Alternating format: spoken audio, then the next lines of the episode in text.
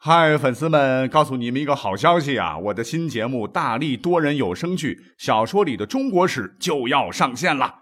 想要了解新节目或者跟我互动聊天，赶快来加入 VIP 粉丝群，入群二维码就在本期节目的声音简介中。你也可以添加我的小号，拼音大历史加六零六 D A L I S H I 六零六，然后拉您入群，我在那儿等你。管他正史野史。这里只有大历史，大力讲的历史正在播出。欢迎大家收听本期节目了。本期节目我也是，呃，想了很久啊，讲了想什么呢？哎，干脆啊，我们就聊一聊历史上的蝴蝶效应好了，因为我觉得这个现象比较好玩。什么是蝴蝶效应呢？简单来说呢，就是任何事物发展呢，均存在定数与变数。一个微小的变化能影响事物的发展，带来不可预知的巨大的连锁反应啊！这也说明了事物的发展具有复杂性。哎，这是对它的这个解释了。那么按照历史上呢，就有很多事件啊，真的就像蝴蝶效应那样，从细微处的一点点改变，经过传导，不经意间就忽然导致了整个历史走向的改变。那本期节目呢，由两个事件来组成。那第一个事件说起来啊。原因也是蛮荒诞的啊！话说，在西汉那有一个汉景帝啊，啊，我就是我们老熟人了。有一天晚上呢，这个汉景帝是喝的大醉啊，喝醉了有些兴奋，就需要拜拜火。他当时就立马命令宦官招宠妃程姬前来侍寝。可没想到，这位程姬呢，刚好这几天呢身体啊不太方便啊，就不能去侍寝了。可是呢。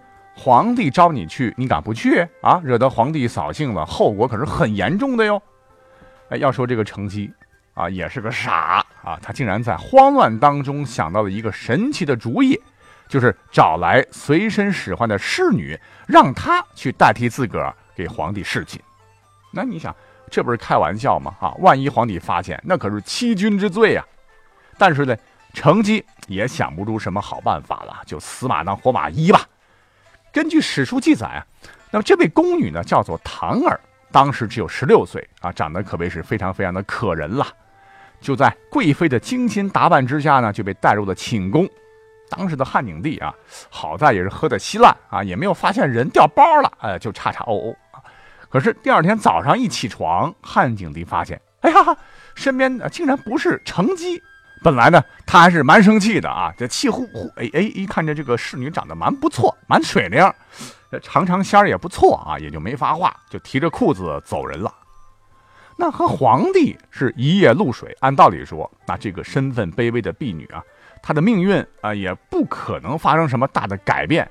她本人呢，也很知趣，是默默的回到了成吉那里，是继续出苦力啊，做人家的这个侍女。讲到这儿，这一段。就先告一段落，我们先按住，暂且不表。等到时间呢，再往后走，从西汉的第六个皇帝汉景帝，一眨眼的功夫，哎，可就来到了西汉的第十个皇帝汉宣帝刘询这儿了。史书载，在宣帝的甘露二年，就是公元前五十二年，宣帝的儿子刘胜被立为太子啊，这就是后来的汉元帝。可这一年呢，让这个刘胜很难过呀。嗯，因为他最宠爱的宠姬叫司马氏啊，不幸病死。虽然说呢，这位宠姬啊没有给刘胜生下一儿半女，可两人呢一直是很恩爱。那么就在当天司马氏临终时啊，刘胜啊在旁边就泪水连连呐啊，哗哗流啊，我亲爱的，你不能就这样离开我呀，舍不得自个儿的爱人就这么的撒手人寰呢。当时呢也算是临终遗言了，还剩最后一口气的这个司马氏。是愤怒的对刘胜说：“啊，太子啊，啊，我估计我今天要走啊，不是因为我命里注定啊，就这么快要离开您，哎，都是被你的那些其他的宫中女人活活诅咒死的，因为他们嫉妒我，你疼我呀，我死之后啊，一定要替我报仇啊。”那等司马氏咽气之后，刘胜是悲痛欲绝，还大病一场，从此以后是闷闷不乐。他非常非常的在乎这个爱妻的遗言啊，是迁怒于其余的宫中女子，从此再也不肯和他们同房了。那这一年呢，据记载，刘胜已经是二十三岁了。哈，那这个年纪我们看起来好像还不大啊，也就刚大学毕业。可这古人寿命短啊，这个年纪早该抱娃了。况且呢，还是太子啊，将来要成为帝国的皇帝，没有子嗣，问题很大。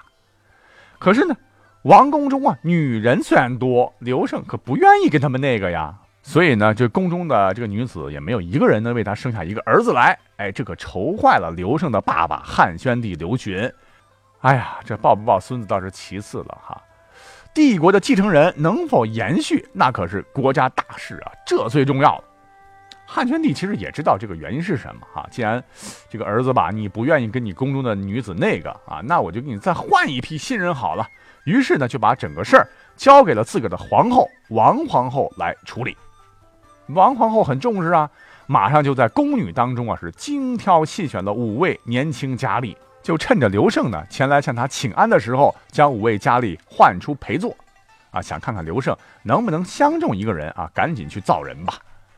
那么话说散席之后呢，王皇后命自个儿的一个贴身女官呢，就前去探探刘胜的口风啊，想知道太子最终是相中哪一个，而实际情况是。刘胜啊，受伤的心还没有恢复呢啊，压根儿当时就没有心思相什么亲。那五个大美女，他连正眼都没看过。可是皇后乃后宫之主啊，一番美意啊，当儿子的，你说，呃，如果说是拒绝的话，是不是太有违礼法和人伦了呢？啊，当时整个汉朝以孝治天下呀，所以刘胜当时只得随口敷衍道：“嗯，好像其中一个还行。”哎，再问是谁？刘胜不答。可刘胜哪里知道，就是因为他的随口一答，哎，将会断送百年的西汉江山。那没办法呀，当时这个女官只好是自个儿猜测了哈，到底太子看中的是哪一位呢？恰好有一个女孩是紧挨着刘胜而坐啊，身着大红色的衣服啊，女官就想，哎，莫非太子刘胜看到的是她？啊，他也没求证啊。回去之后呢，就乱点鸳鸯谱，就把这个事儿禀告给了太后。太后一听，那太好了耶！好好好啊，赶紧的，马上派人把那个呃史书记载哈，叫做王政君的女孩是敲锣打鼓的送到太子的宫中，立马让他俩圆房。你想，这皇后都把这个女孩亲自送上门了啊，你要是再没有啥动作啊，说不过去呀。无奈之下，刘胜就勉为其难的和王政君啊，就度过了一个良宵。刘胜那完全是完成任务的，第二天一早就跑了啊，打死就再也不想见这个女孩了。可是谁曾想，王政君很争气啊，竟然是怀上了。那十月怀胎，就生下了刘胜的第一个儿子，叫做刘骜。这个敖啊，千里马的意思。也是他爷爷啊，汉宣帝喜出望外时给起的，意思就是希望他来做刘汉江山的千里马。OK，讲到这里呢，我们啊就要把这两个离奇的故事啊往一块捏了啊，先把前头第一个故事的末尾给补完。那么在多代之前，当时不是说了吗？汉景帝大醉，阴差阳错的和这个侍女啊唐儿一夜情之后。没想到唐儿的肚子也争气啊，竟然也有了身孕，生下了一个儿子。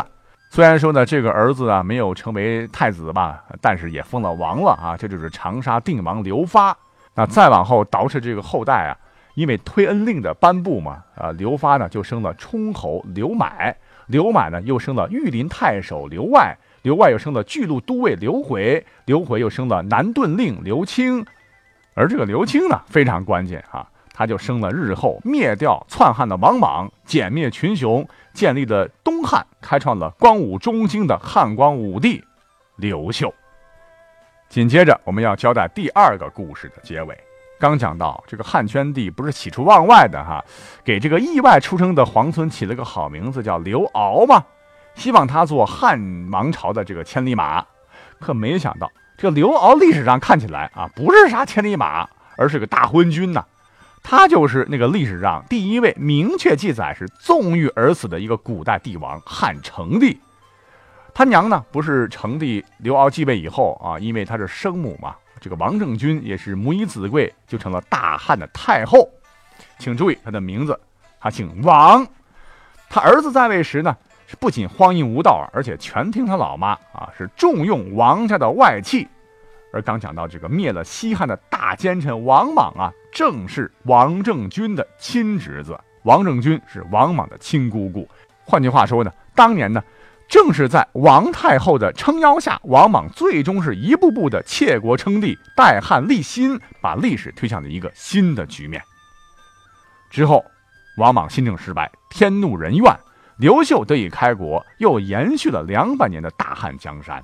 其实这两个故事讲完，回到一起，我们回头再看一看，这一切正是因为那两个荒诞不经的意外事件，才最终导致的这样的结局啊！不得不让人感叹，蝴蝶效应真的让这个历史变得好神奇。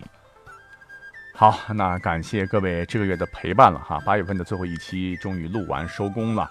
呃，因为我的身体呢还在恢复期，所以啊这个月做这个节目有点有点费劲儿啊，但是我已经尽力了。希望大家都能满意吧，那就这样了，我们九月再见喽。